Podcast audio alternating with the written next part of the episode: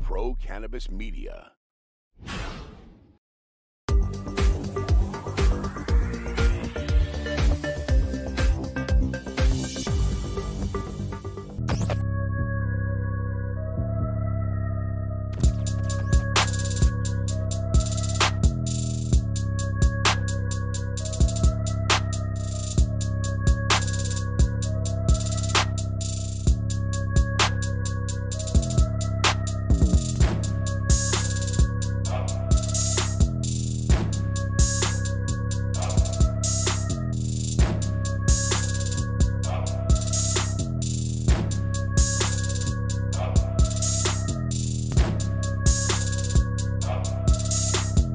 Hi, everyone. Welcome again to a very special edition of In the Weeds with Jimmy Young, our regular podcast interview show that we do on our Pro Cannabis Media Network. And a reminder again to like, share, and subscribe, not just to my show, but to Weed Talk News and Green Rush Live and the whole family of productions that we produce here at Pro Cannabis Media to share with you the viewer. That's what's so important. But subscribing is also very important. And I'm really excited to welcome in our guest for today's show. His name is Ron Green. They call him the Chief. He's out of Pennsylvania, and he is a fashion icon and someone who's very, very proud of his Black heritage. Ron, thank you so much for joining us today.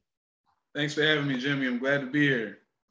Hey, how do you are the CEO of Hella Black and Hella Loud Hemp Company, as well as Tribe Worldwide Apparel. Explain to me how you got into the fashion business and did you ever think it would have anything to do with cannabis?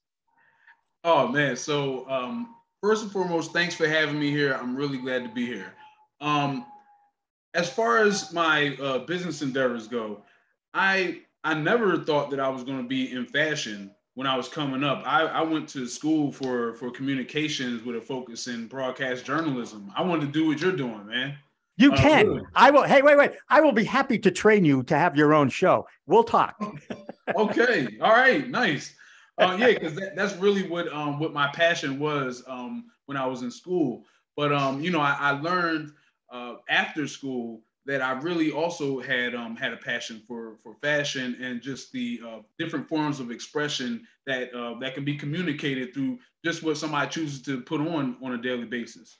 Um, and that's really where um, my my the my interest in um, in fashion and my my cultural uh, identity kind of came into play uh, back in 2015, and that's how uh, I, I, started to develop a brand that was centered around you know cultural pride and the expression of the positive aspects of blackness. And now, as someone who is painfully unhip, that would be moi. Okay. I admit that. I get that. I saw the images that you sent of yourself as the model for your own fashion wear, for your own clothing line. Um, did you ever think you'd be a model, Ron? Come on. Really? so that was the that was the thing. When I when I started uh very quickly I learned that I had to be able to um represent my brand. I had to be the I had if I was going to sell it, I had to be willing to also wear it and be a proponent of it. So it's like, you know, I'm wearing it every day, regardless. You know, I'm I'm, I'm wearing the same shirt sometimes uh, two and three times a week. I'm just, but I'm I'm making sure that people are seeing me, you know, being uh, uh, uh, like the image that I want to put out there, and I want people to also reflect that. So I, I had to just do it. I had to bite the bullet, man. Well, I tell you what, you, you bit the right bullet, okay? Because you look great in your own clothing line. I can tell you that. I cannot imagine, however, myself wearing that stuff out because you know it. It's it's awkward for me because I'm I'm a boring white guy. I'll admit it. You know what I mean? Especially when it comes to fashion. I mean, look, it's like the Gap R Us. It's kind of like what you know. That's like my thing, right? Hey man, uh, you look fresh, Jimmy. You look fresh, man. I like that sweater.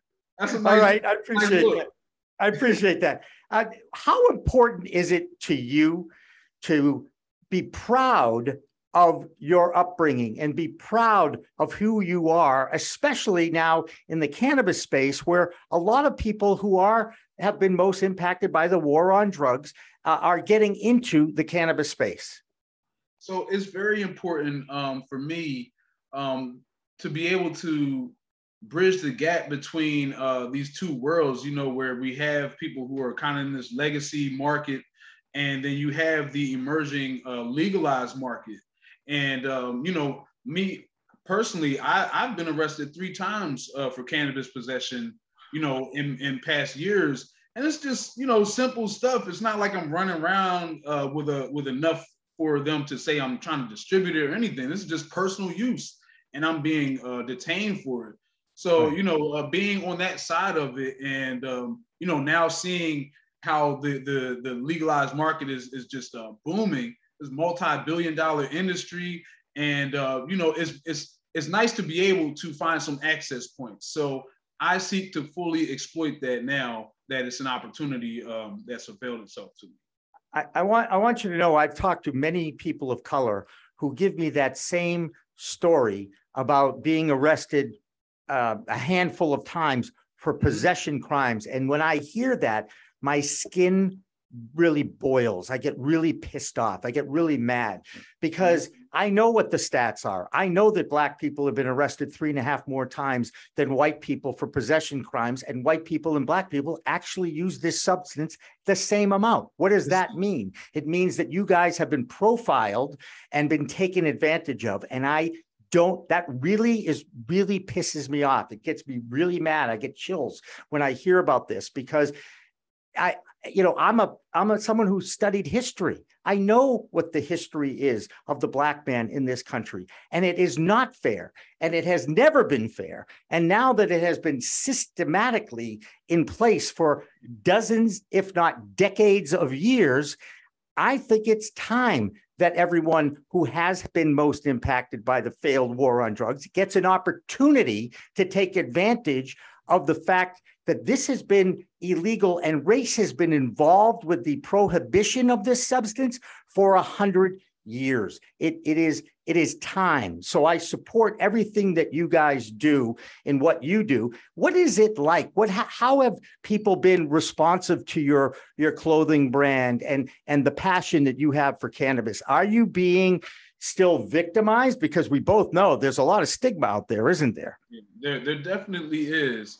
And um, you know, a lot of the stigma comes from you know people who uh, who also look like myself. You know, there's a lot of people who still have negative views about the impact of cannabis on our community and things of that nature. So uh, there's a lot of can um, a lot of I about to say conversations, but um, conversations that we um, that we still need to have amongst ourselves, um, where we can kind of you know be able to effectively move forward together because cannabis can definitely have a positive Im- impact as we as we see um, you know just through medicinal use and the use in um, uh, therapeutic aspects ptsd and things of that nature. So there's there's a there's when when we apply it properly there's there's a use that can be uh, spoken to that uh, have a po- positive effect on the community. So we, we just want to be able to foster that. Absolutely. And you guys you certainly deserve the right uh, to do that. You you you thought you made a Freudian slip there when you called it a conversation, right? Did, yeah. did, did you know did you know that one of our best shows, one of my most favorite shows that we carry is called The Conversation with I Dave Briggs and and Amani Toomer. I bet you remember Amani Toomer, the yeah, football player. Yeah. Amani, yeah, I remember him. I hated right. him too, but yeah, I remember so Dave Briggs and Amani have interviewed Calvin Johnson and Paul Pierce and Gary Payton and Darren McCarty and Kyle Turley and all the biggest names in sports that are also uh, invested in and also um, vested in uh, the cannabis industry. And th- that show, just so you know, available on our YouTube channel on demand, also our Roku channel. And we live stream it all day long on Saturdays now. We call it the Daily Binge. So thank you so much for allowing me to promote my own stuff yeah. because you wear it. I have to talk about it. You know what I'm saying, right? Yeah, for sure. For sure. That's awesome, man. That was a beautiful segue. I love it. I love so it. I want to talk to you about the challenges as a business person. Okay. Uh-huh. Where did you get, did you get startup capital? Who helped you out? Did you have it saved up? How did that all work? How did you become this uh, successful entrepreneur in the fashion industry?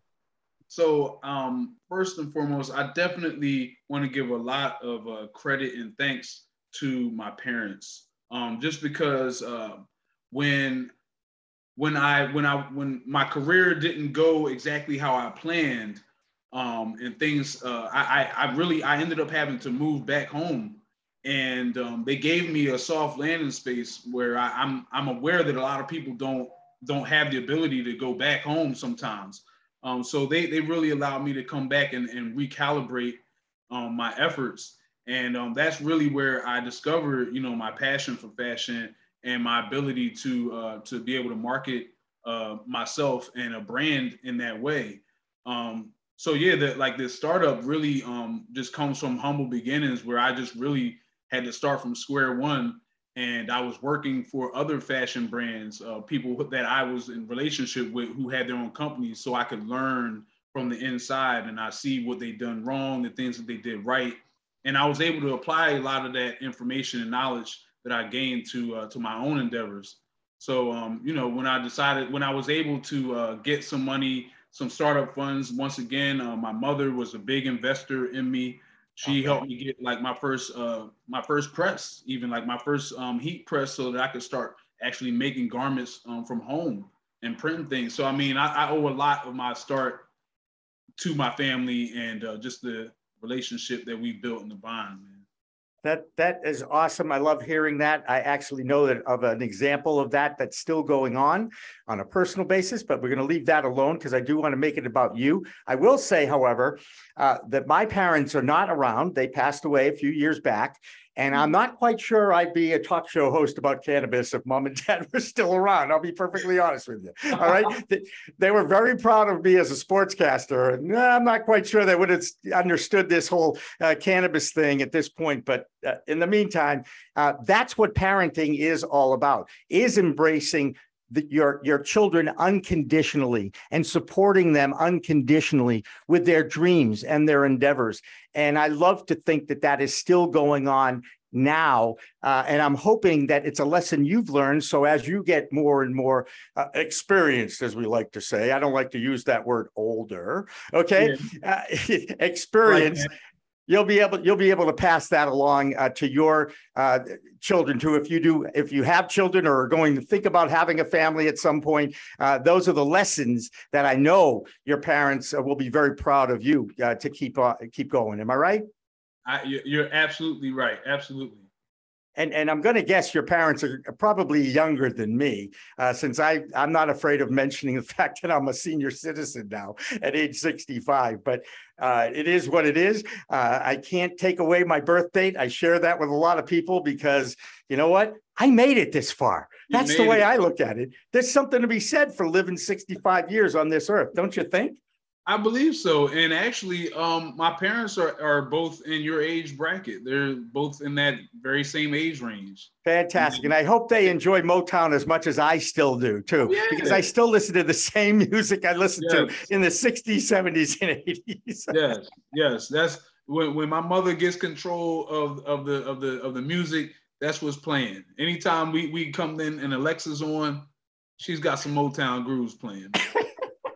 I love that. I love that. That's great. That is great. Hey, um, where where are you in, in the world of you, you, I see here cryptocurrency is something you're into. Now, I got to be honest with you. I have enough problem with American money currency, let alone the crypto world. Okay. Can you explain to me how you uh, you have an expertise in it or, or, you're involved with it. Explain to me your involvement with, with cryptocurrency and maybe even explain it to me in what I would call uh, simple terms. Okay, so um, my my experience with cryptocurrency goes back a few years to about I'd say um, 2016, I believe. Uh, when my family we we uh, we became investors in Bitcoin and um, a few of the other um, earlier coins that were introduced to the uh, cryptocurrency market. Now, before I go in, cryptocurrency um, was created as a way for um, for people, for the for the everyday people to take control of the value of their currency. Where um, whereas the U.S. government and the uh, Federal Reserve, they all um, can dictate the value of the dollar and the distribution of dollars and how many dollars are produced. And oftentimes, uh, as we see now, we're in the middle of uh, you know a big inflationary period in the market, and uh, you know you've got a lot of um, financial unrest that's going on, and uh, companies are tanking and crashing, but um, you know uh, oil prices are through the roof and everything like that, and that's all because of the instability um, that's been created by the U.S. government, um, you know, pumping trillions of dollars into the market. They I, they printed something. Uh, they they infused the market with like forty percent more um, money or um, than they've ever done. I think I think since like uh, 1982 or something like that. Like they've infused the marketplace with all this all this money, but now what that does is decrease the value of the money that we already have. Mm-hmm. So um, really, what cryptocurrency is working to do, and the people who start um, and, and establish these coins and things, what they what they're working to do is to help establish some type of stable um, place where people can store the value of their money, where you don't have to worry about inflation causing you to lose 3% of your value every year because that's what the dollar does. It does lose value every year. So with cryptocurrency, these coins actually have utility depending on the people who are using them and you can create currency for different purposes. So each industry could have their own coins and, and currency that they exchange that has its own intrinsic value to them but it wouldn't be affected by things that go on in other areas of, of business and commerce. So um, you know it's obviously it's a whole lot more complicated than that but really what it does is puts the power of of the of the dollar or well the power of currency back into the hands of the people where you could create a Jimmy token. You could create a Jimmy token and, and all your subscribers, you know, you, they could purchase all your subscribers could purchase Jimmy tokens and then if you had like special uh, events or something like that, they like they could spend Jimmy tokens on these events. If you had live events or merchandise that you put out or anything, they could spend they could be spending Jimmy tokens. So that's that's the power that we have now. That that that is crazy, but I appreciate and support the effort. I know there's a lot of risk because there's also a lot of reward in this. And with inflation and the and the the value of the dollar as you know going up and down and the economy going up and down are we seeing the same kind of up and down effect in the crypto world too? Absolutely. We are we definitely are. Um, we are currently just like in the stock market there's a we're in a bear market. The same thing is uh, affecting um, the same thing is uh, in effect in the crypto market as well um, there's a lot of uh, you know people who have lost confidence in the in in cryptocurrency, uh, but it's all tied to the value of the dollar and people pulling out and losing confidence in the dollar. I mean, you've got all this stuff going on with Russia and uh, you know the the threats of uh, you know oil nuclear being, war. Being, you could say it. It's really scary. I'm telling yeah. you, it's scary. Yep. Yeah, yeah, it is. It is. It, it's it's a major it's a major issue right now. So there's just so many so many variables that are at play that we really have no control over. We're just a, a lot of us are subject to the conditions, and we just um. But cryptocurrency um like seeks to serve as a, a safe space and a storehouse of value. Um, so it's like the, the in in all in all aspects of of trade and the stock market and things. Um, traditionally, you're going to have times where where it's down. Everything right. that you know is up and down, up and down, but you know, one thing we know is that um, the, the trend for the market has always been an upward trend. So we're down now, but we'll be back up soon. So that's that's where my my confidence lies with the crypto market as well. All right. Well, that's good. Look, um, I have an older brother who's very successful, and he knows a lot of friends who are invested in this crypto world. And I just look at it from the outside in because, uh, like I said, uh, I'm not even comfortable having a few cash bucks in my pocket anymore because everything's a you know a tap and a and a slide yeah. and an insert yeah. and and you know and and debt financing is the way of America. And I'm like, does that make a lot of sense? I can't quite understand that, right? Yeah, yeah, yeah. Hey, what a- what myths? What myths? Uh, and stereotypes. I know we're all in it together in that we are trying to educate the public that is still living in the past of prohibition. Do you see yourself as someone who has to go out and advocate for the culture and, and for the acceptance of, excuse me, of this plant? Absolutely, absolutely. As somebody who has um, been um, enjoying the use of cannabis uh, well over 20 years now. I, I got my start when I um, experiment with with friends in college, you know. Mm-hmm. But um, I fell in love with it ever since then, and um, I've used it for you know recreational use.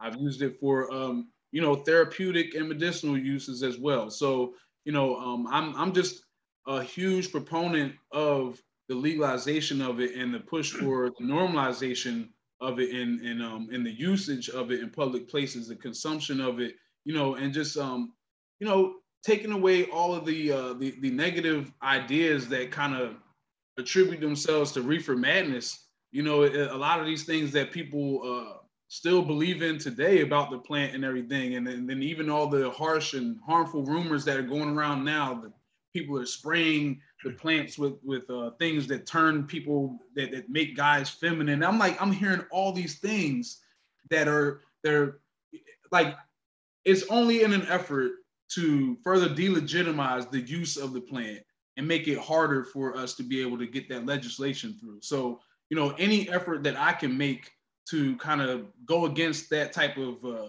useless, mindless chatter, like that's what I'm going to do. So I, I, felt like, you know, my brand, Hella Black, Hella Loud, exists, you know, in a space to be able to do uh, just that. And um, you know, I'm, I'm, definitely even even like us having this conversation here is just another effort to really just uh, help to normalize it. And I, I thank you for allowing me this time here. Are you kidding me? I love this kind of thing. This is what I live for. This is what I believe in. It's the education and of responsible use of a plant that God put on this earth to bring all of us together. This is that's the whole point. This that's why it has a medicinal quality. And you know, I bet you've said the same thing or met people that, that say the same thing. Cannabis has changed my life. Cannabis has saved my life. I can't tell you how many interviews that I've had with people that that do that all the time. It's why we want to give a forum to those that have been most impacted by the failed war on drugs and those that are learning how to use it responsibly. Because guess what? As you know, something that affects me one way may not affect you that way. That's the, that's the whole thing about the endocannabinoid system that's in all of us that balances our our emotions and our feelings and and and how uh, what kind of effect that can have on it. So uh, you're 100% right. Communication and talking about this is what we we those of us in the business like yourself have to continue to do. Am I right? Uh, absolutely, I, I 100% agree. Um, really, what, what, what that's what makes me um I, like I got the chills right now just thinking about how how much it, misinformation is out here, but you know it just shows us how much work there is left to be done. Um, but the thing is, I'm excited because that gives us purpose, right? That gives us something to do. It gives us something to talk about, and you know, I, I just the all the great people that I've met along the way, like even like yourself, this is this is incredible. Um, so I'm just uh, very grateful uh, to be in communication and be in the company of people who are like-minded and positive and moving and pushing the culture forward. That's right. And as old as your parents, too. You can say that too. Hey, I'd be remiss. I'd be remiss if I didn't talk about your nickname, okay? Because you know it has a personal thing for me. You're called the chief. How did that happen? So that started um, as a child, like a very young child. My grandfather on my mother's side, um, he uh, he actually he he called me chief. He called me chief from a very young age, and everybody in my family, um, you know, on that side was calling me chief as well. And um, you know, a few years ago, when I uh, created the name for my clothing brand, Tribe Worldwide Apparel Company, I'm like, every tribe has a chief. And it's, you know, it was only right that I, you know, kind of retain that moniker and, and kind of bring it back uh, current. So, you know, it was, uh, that, that was, that, that's where I, I kind of, um, that's where chief came from. That's where it came from. And I, and I'm, Love it. yeah, I embody it and, I, and I'm grateful. I'm grateful for my grandpa, you know, lessons he taught me, and the but having that nickname, it you ever heard like what's in a name? Like when you have this a name like that, you kind of have to embody certain traits. You know what I mean? So I, I, like to I like to ascribe that to myself because then it, it reminds me to carry myself a certain way and to treat others a certain way. be diplomatic and to be understanding and reasonable and you know all these things like that, but also be able to delegate responsibility and all of that as well. I, love that leadership and and integrity and all those qualities. And it was my late dad who was nicknamed the chief too. And I, I explained to you that he was the the uh, when I was a little a little child playing baseball. I think I was age seven at the time. It was just after T-ball, and my dad was the manager of the Hurons in my town. And mm-hmm. needless to say, as the manager, he became the chief of the Hurons, and and that nickname stuck with him through his professional life and and, and adulthood. And of course, the kids, myself and my brother, always you know use it as a respectful uh, yes. phrase and, and, and you know like like a phd you know what i'm saying? Uh, i don't need phd yeah. or mba yeah. i need yeah. the chief was enough of respect. You know what i'm saying? Yep yep i love it. I love hey, it. Hey ron how do people get to your clothing line? Let them go online and, and find out about hella black and hella proud workout gear and all the stuff you have. Where can they find it? Oh man. Well you can check all of my offerings out at tribestyles.com tribestyles.com. That's our website. Then, if you want to follow us on social media and see what we've got going on, um, you can check us out on Instagram at Dope Tribe Worldwide. And Dope then, um, Tribe. Okay. Yeah, D O P E T R I B E Worldwide. And then you, know, you can, can help, help me help me out with this, will you please? Some people, when I go to these trade shows, right, and they they want to pay me a compliment, and they and they say, hey, "Man, you're dope." And I didn't realize that was like a compliment now, right? Yes, yes, it absolutely is. It absolutely is. It's like yeah, you're and you are dope, Jimmy. You're dope, man. I, like this show is dope. I appreciate the opportunity, man. This is awesome. All right. Well, for the chief, uh, Ron Green, and the CEO of the Hella Black and Hella Proud, and all that neat stuff that he's put together, thank you so much for joining us on In the Weeds. And remember, right, it's a whole new world of weed out there. Use it responsibly. Thanks for watching. Thanks for listening to In the Weeds. We'll see you next time.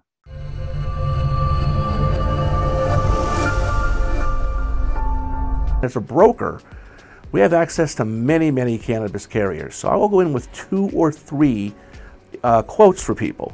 The quotes might be 20,000 for one, 22,000 for another, 17.5 for another. Pretty close among the three. What I tell people is it's not the pricing, it's what's included and not included, meaning exclusions. An exclusion in layman's terms is just something that's not included. It's not on the menu. So it's just not included.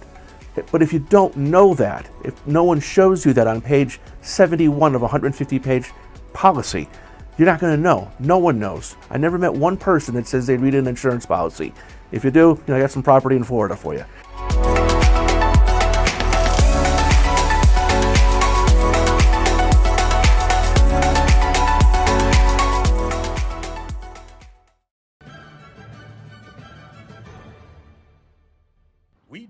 And In the Weeds are two productions of Pro Cannabis Media supported by Revolutionary Clinics, one of the top medical cannabis dispensaries in the Massachusetts area, now with three locations in Greater Boston, two in Cambridge, and one on Broadway in Somerville. Rev Clinics has a patient first mission. They will customize your needs as a medical patient with the proper titration and combination of strains, flavors, and products. Rev Clinics, where the patient comes first.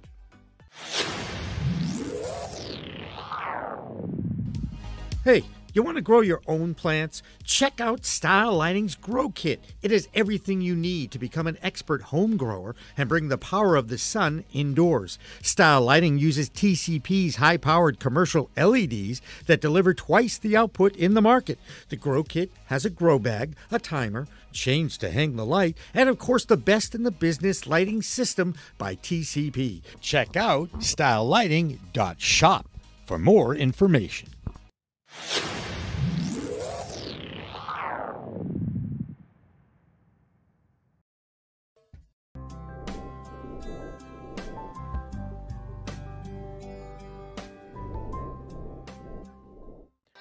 Cannabis Media programming is available live and on demand on our Facebook page at Pro Canna Media, on Instagram at Pro Cannabis Media, on LinkedIn also at Pro Cannabis Media, on YouTube and YouTube Live on Pro Cannabis Media, Twitter at Pro Canna Media, and on twitch.tv backslash pro cannabis media. So like, share, and subscribe to all of our content, newsletters, and shows live or on demand.